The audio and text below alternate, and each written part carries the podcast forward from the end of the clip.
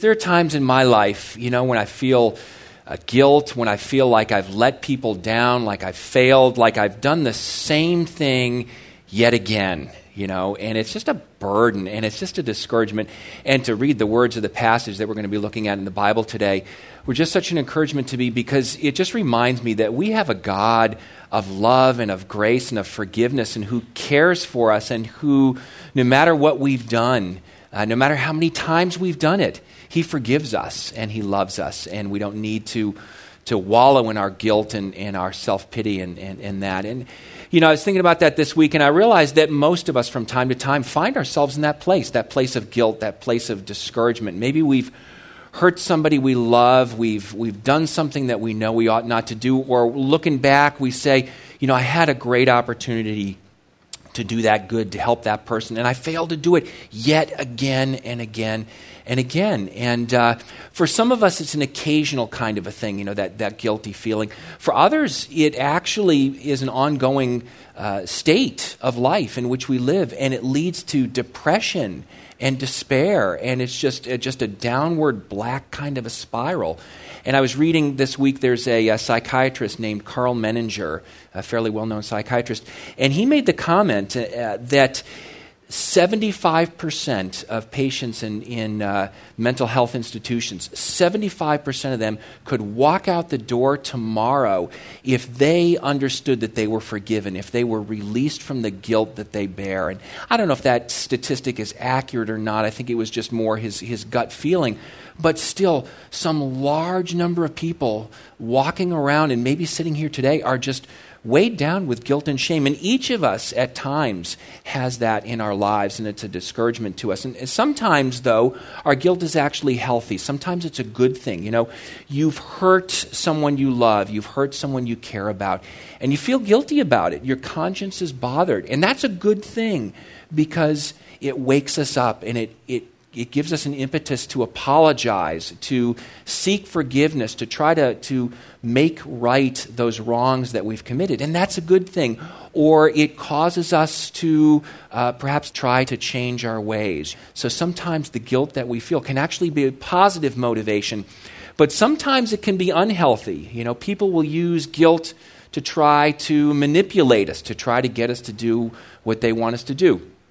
A few of you may know I'm actually half Jewish, uh, which uh, means that I'm allowed to tell uh, Jewish jokes without fear of reprisal. Um, so, how many Jewish grandmothers does it take to change a light bulb? Anybody know the answer? None. I'll just sit here in the dark. You know. There you go. Now, if my mom ever listens to this message on the internet, mom grandma was not like that. You know, she was, your mother was not like that at all. That, and seriously, she wasn't like that. But it's a good joke. And you know, those of you who are Jewish, we can chat afterwards. We can share them back and forth. We actually do that every once in a while, and we laugh about you goyim out there. If you don't know what that means, don't worry about it. Um, but seriously, you know, we sometimes do that in the church too. I mean, don't we? You know, there's this set of rules and regulations, and if you don't follow it, you know, you're not a good member uh, of this church. You're not a good Christian. You're not a good, you know. And so, and we heap that guilt, you know, on each other. And that's not good. That's not what we ought to do. You know, and it's done in the name of Jesus. And that's not right because God is not sitting up there like, you know, some ogre in the sky who's just looking for an opportunity to condemn us and to, you know, to, to point at us and say, see, you did it again. Instead, he's sitting up there in the sky as a loving father who says, yeah, I know that you did it again, but I still love you. You know, and you don't need to wallow in that guilt and in that shame and in that mire. Uh, in other cases, our guilt comes from within ourselves. It's not really brought on externally. Sometimes it's, well, maybe we've hurt somebody and they've forgiven us, but we haven't forgiven ourselves. We haven't released ourselves from that burden. And, and we just wallow in that, and it brings us further and further and further down. And God says we don't have to live that way. And we're going to talk about that in a minute. And sometimes our guilt comes because we think we've done something so bad that God can't forgive us or God won't forgive us. Or maybe it's just the same thing over and over and over again, and we've finally done it too many times, and there is no hope for forgiveness after that because we've done it too many times and God won't forgive us anymore. And God says, That's not true. That's not true. You cannot out sin the grace of God. You can't do something that is so bad that He won't forgive us. You can't do something so many times that He can't forgive us. God says, No, I am always there. I'm always willing. I'm always able. I'm always eager to forgive. And that's what I want to talk with us about this morning from the same passage that we were actually looking at last week from 1 John chapter 1.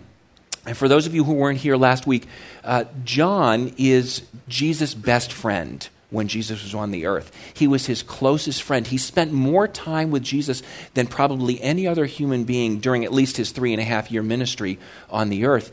And he knew Jesus so much better than anybody else did. And so when John writes to us in this letter about how we can have a close relationship with God, how we can know God, John knows what he's talking about because he was Jesus' best friend. And so, wherever you are in your spiritual life, whether you have been a follower of Christ your entire life, maybe you grew up knowing Jesus, you know, uh, maybe you have been here at Renaissance Church for just a few months or a couple of years, and in the last, you know, six months or so, you've come to the point where you say, Yeah, you know, I've heard this message over and over again, and I really believe it. I really want to be a follower of Jesus. And so, you, you've been a follower of Jesus for maybe a short period of time. Or maybe you're here today for the first time. This is your first time in, in church church, maybe ever, or maybe in a long time. And uh, this is all new to you. You're just kind of checking it out. Wherever you are, the message that we have from, from this passage in the Bible this morning is that you don't have to live in guilt. You don't have to live in shame. You don't have to live in hopelessness, either for a short period of time or for your entire life, because Jesus has come and has paid the penalty for our sins, and God is offering us that forgiveness. So I want us to take a look at this passage and see what, uh, see what John is saying here. Starting at verse 5 of 1 John chapter 1. This is the message we have heard from him and declare to you God is light. In him there is no darkness at all. If we claim to have fellowship with him and yet walk in the darkness, we lie and we do not live out the truth. But if we walk in the light as he is in the light, we have fellowship with one another, and the blood of Jesus, his son, purifies us from all sin. Let me just stop there for a second. This is the section that we looked at last week, and in case you weren't here, John's point is that if we want to have a close relationship with God, we need to come to Him. We need to come to Jesus, who is the light. Let Him shine His light on us, show us who He is, reveal to us who He is and what He's like, reveal to us as well what we're like, show us where we fall short. Show us where we don't measure up. And then, as we confess that to Him, as we agree with Him, as we say, you know, you're right, that's, I've done that, and that's not right. He offers us forgiveness. He offers us cleansing. He offers to purify us, to wipe clean that sin that we've, that we've done, and to forgive us for it. And that was the message that we were talking about last week. And what I want to do this week is focus more on forgiveness. And so let's, uh, let's continue on with uh, verse 8. If we claim to be without sin, we deceive ourselves, and the truth is not in us. But if we confess our sins, and this is the key verse that we're going to be focusing on this week, verse 9. If we confess our sins, He's faithful, He's just, He'll forgive us our sins, and He'll purify us from all unrighteousness. If we claim we've not sinned, we make Him out to be a liar, and His word is not in us. My dear children, and John starts this next chapter, this next verse, with that phrase, my dear children. He's writing as he's probably in his 80s or 90s at this point, and he's writing like a loving father to his spiritual children with a heart that just wants them to know what he's writing to them. My dear children, I write this to you so that you will not sin. But if you do sin, we have an advocate with the Father, Jesus Christ, the righteous one. He is the atoning sacrifice for our sins, and not for ours only, but also for the sins of the whole world. And that verse 9 is the one that we're going to focus on. If we confess our sins, He's faithful, He's just, He'll forgive our sins, and He'll purify us from all unrighteousness. John's point is if we confess, and that, that word confess really means just agree with God. If we agree with God about who we are, about what we've done, just say, You're right, God. You're right. I did that and that was wrong. He says, Hey, I'm here to forgive you. I'm ready to forgive you. I want to forgive you. And the problem, I think, for us with this idea of forgiveness is that we live in a society that doesn't fully understand what it means to forgive and that doesn't fully understand what it means to be forgiven. And since we're part of that society, it's really part of us, this, this incomplete understanding of forgiveness. For example, one of the ways in which we often think of forgiveness is minimizing, minimizing the offense. Say that you have said something to me that's really hurtful and you're actually sorry about that and you feel bad about that. You come to me and you say, Hey, Clay, I said that, it was wrong. Will you forgive me? I apologize. Please forgive me. And my response is, It's okay. Don't worry about it. It's not a big deal. Just forget about it. What am I doing? I'm not actually forgiving you. I'm just minimizing the offense. I'm saying it's not a big deal. It doesn't really matter.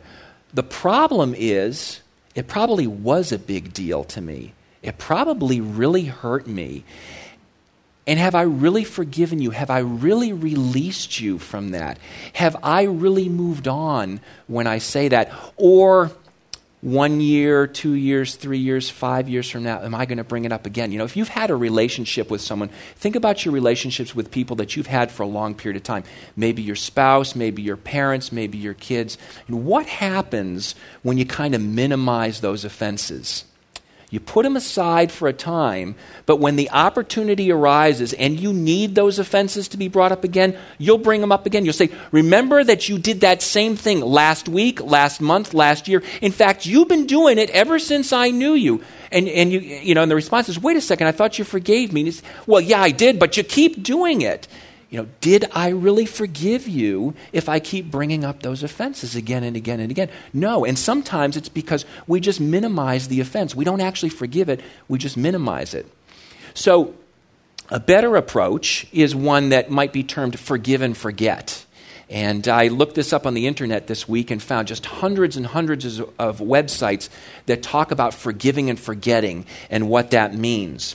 And uh, the way they defined uh, forgiving in this case is not counting the offense against the other person, not holding that offense against them. So you've said something to me that's really hurtful. You come and apologize, and I forgive you. I I pledge that I am not going to hold that offense against you.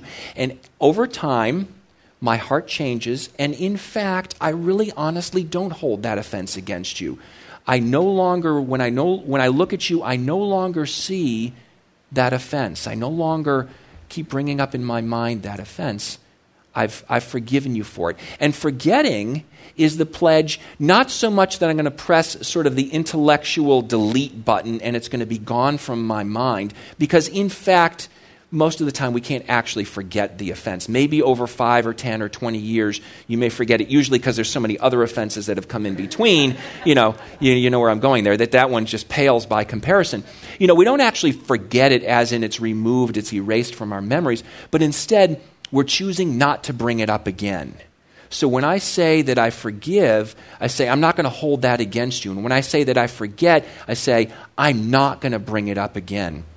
And when you compare that with this kind of minimizing of the offense idea, that's actually pretty good, this forgive and forget idea. And in fact, that's very much the way uh, in which God forgives us. He chooses not to hold the offense against us, and He doesn't bring it up again. We sometimes bring it up again, that guilt churns up inside of us, and God says, Hey, I've forgiven you, and I'm not bringing it up again. You don't need to do it either. And so that's actually pretty good.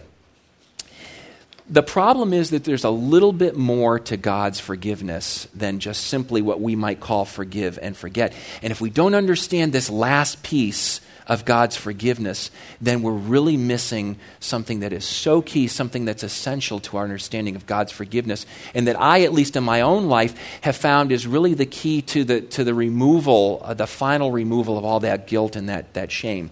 Let me give you an illustration. Say that my car is in the shop for an oil change or repairs or whatever it is, and you, because you're my friend, lend me your car. and you say, hey, I'd love for you to take my car. Why don't you take it to work? Take it for the next week. I know your car's going to be in the shop for a while. And uh, just be careful. You know, you drive a Prius. I mean, you're very gracious to me, but you say this in a very nice way. Clay, you know, you drive a Prius. It's kind of underpowered. This one has a little bit more power, so just be careful that you don't, you know, do anything stupid. And I say, hey, look, I got it. I've driven a whole bunch of different cars, no problem. And my Prius has a lot more power than you think it does. And at least I get a whole lot better gas mileage than you do in that. Actually don't say that because you're being gracious to me and you're, you know, you're lending me your car. So I go off and I'm an idiot and I wrap your car around a telephone pole, you know? And I come back to you with my arm in a sling and your first thought, though you would never admit it, is, how's my car? But you actually say to me, how's your arm? You know, are you okay? Okay? You know, you understand how that one works. And so then we finally get around to your car and I say, well, my arm is fine, but, um, I totaled your car, and uh, I'm really sorry. Uh, you were right, the whole thing with the Prius and all that. And will you forgive me? Please, I apologize. I'm sorry. Will you forgive me? And you're a nice guy or a nice woman, and you say, Yes, I forgive you. I'm not going to hold that against you, and I'm not going to bring that up again. As far as I'm concerned, the matter is closed, and we still have that friendship. And I'm just thank you so much for that, you know, for, for that forgiveness, for that grace that you've shown me. I'll see you later and, uh, you know, look forward to seeing you next Sunday in church. And I start to walk away, and you say, well, wait a second, wait a second. Um, what about the car? Who's going to pay for the car? And I say, well, you forgave me, you know, right? I mean, you guys get it, right? You forgave me, didn't you? So what do you mean who's going to pay for the car? And they say, either your insurance or you have to pay for that car. And I say, well, then you really haven't forgiven me, have you? Ooh. And you know what? It's true. Ultimately, if you don't forgive me for the debt of that car, then you haven't really forgiven me. Now, let me just stop here for a second. We are not talking this morning about interpersonal relationships and borrowing other people's cars and the way that you're treating me. That's, that's something that comes later, although that is the ideal. That would be the way that we forgive us. I'm not trying to heap guilt on you for, you know, if someone's wrecked your car and you made them pay for it or something. It's not where I'm going. What I'm trying to help us all to see, and this is something that's taken me, I don't know how many years to get myself that's the way it is with God. You know, when, when, if I wreck your car, it's not simply that I have inconvenienced you because now you have to go buy another car or now you have to get your car fixed and you forgive me for the inconvenience that I caused you, or you forgive me for the stupidity with which I acted, or the arrogance with which I've acted. Yes, you've forgiven me for all those things. And it's not just simply that you're not going to bring it up again, but if you truly forgive me, you got to bear the cost of that car. Somebody's got to pay for the car, either me or you. And the same thing is true in our relationship with God. God just doesn't simply say, I'm not holding that against you, I'm not going to bring it up again. He also says, I'm going to bear the cost of that car. I'm going to bear the consequences for what you did. And that's a kind of forgiveness that we rarely experience in our relationships with one another. Anna and I were talking about this last night and saying, you know, there are not a lot of people in our lives. There are some, but there are not a lot who offer us that kind of complete forgiveness, who are willing to bear the consequences of our actions.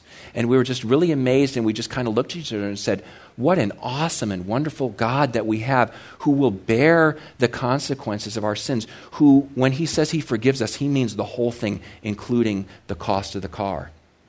That's the way that God works. God bears the consequences. He's paid our debt. Take a look at chapter 2, verse 2. John writes and he says, Jesus is the atoning sacrifice for our sins, and not for ours only, but also for the sins of the whole world. He's the atoning sacrifice. We don't usually use those words in sort of our everyday language. He's John is essentially saying that Jesus is the payment. Jesus is the payment for what we did wrong. That God Himself paid for the wrecked cars of our lives, but he's not talking so much about the physical things we do, but the spiritual things. He has taken the consequences, he has taken the effect of that debt on himself, poured it out on his son, that we could be forgiven. So when we think of forgiveness, and this is, this is really the key, it is absolutely saying, I'm not going to hold that against you. It is absolutely saying, I'm not going to bring it up again. But it's also God saying, and you know what? I'm taking the consequences for what you did on myself, and I'm paying that myself. I'm bearing that for you because I love you.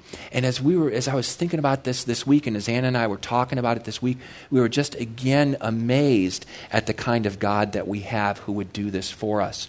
And the implications of this are, are, are pretty incredible. First of all, the debt has been paid and we don't have to repay it.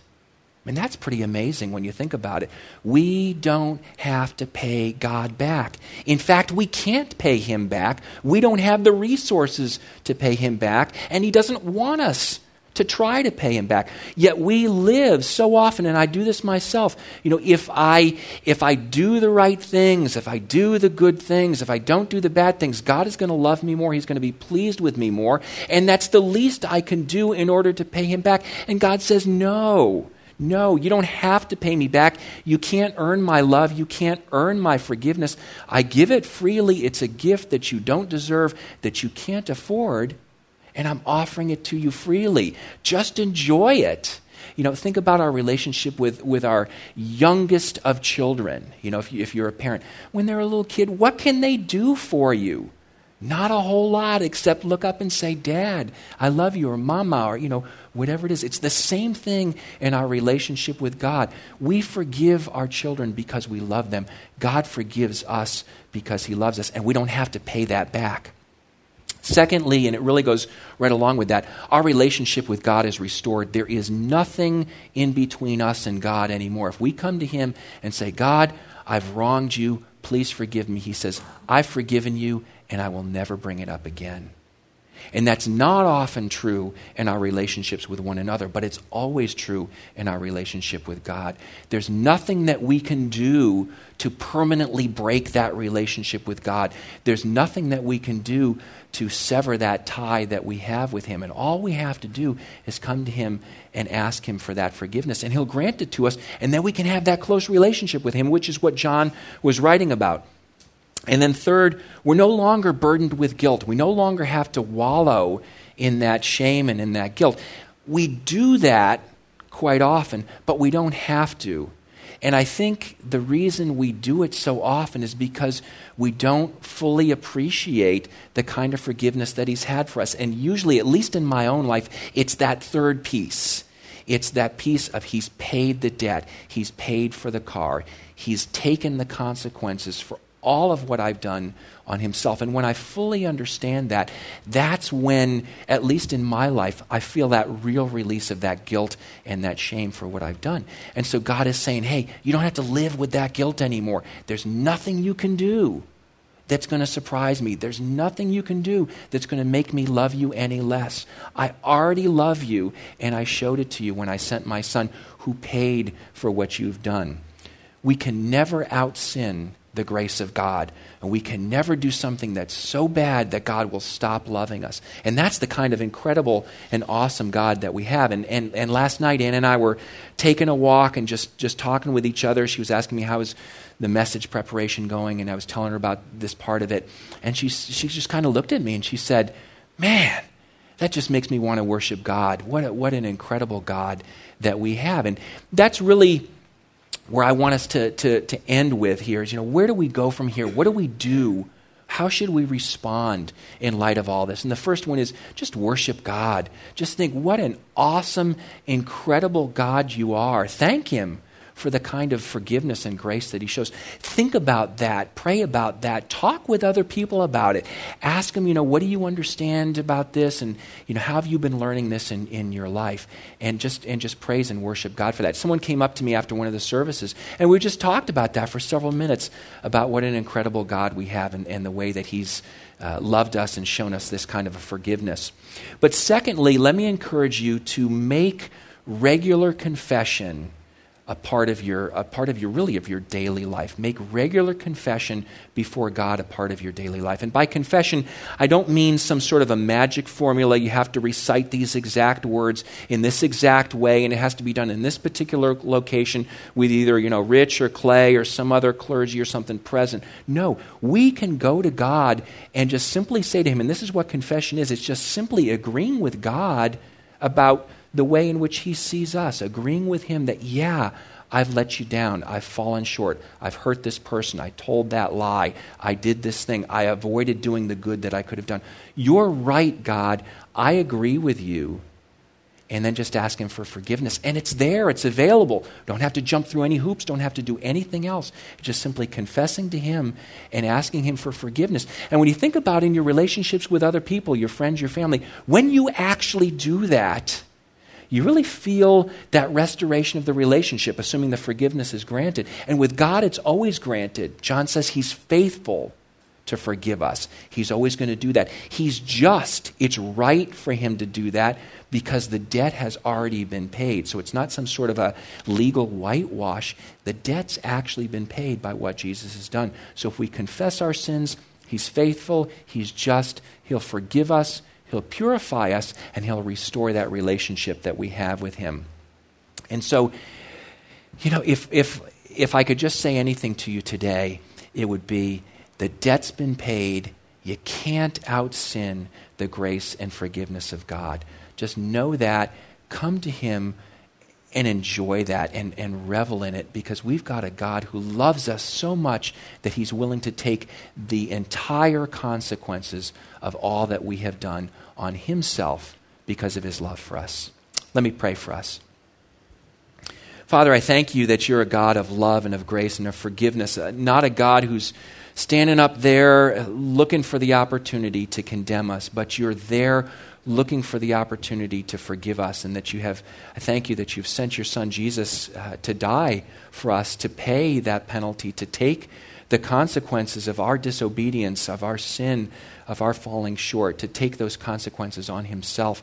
And I thank you for that. And I thank you that uh, we have the opportunity for that restored relationship with you. And Father, I pray for myself and for each of us here that we would keep short accounts with you, that we would not let anything stay between us for very long, but that we would be willing to come to the light, let you show us where we fall short, let you uh, tell us where we're not living up to the way that you want us to live. I pray that we'd be willing to confess to you, to, to agree with you that what we've done is wrong, and then to come and ask for your forgiveness. And I thank you that you're faithful, that you're just, that you will forgive us, that there's nothing that we can do that is, that is beyond the reach of your grace and your love and your forgiveness. And so, Father, I pray for myself and for each of us here that we would know that peace, that we would know that freedom, and that we would know that close relationship with you. I thank you in Jesus' name. Amen.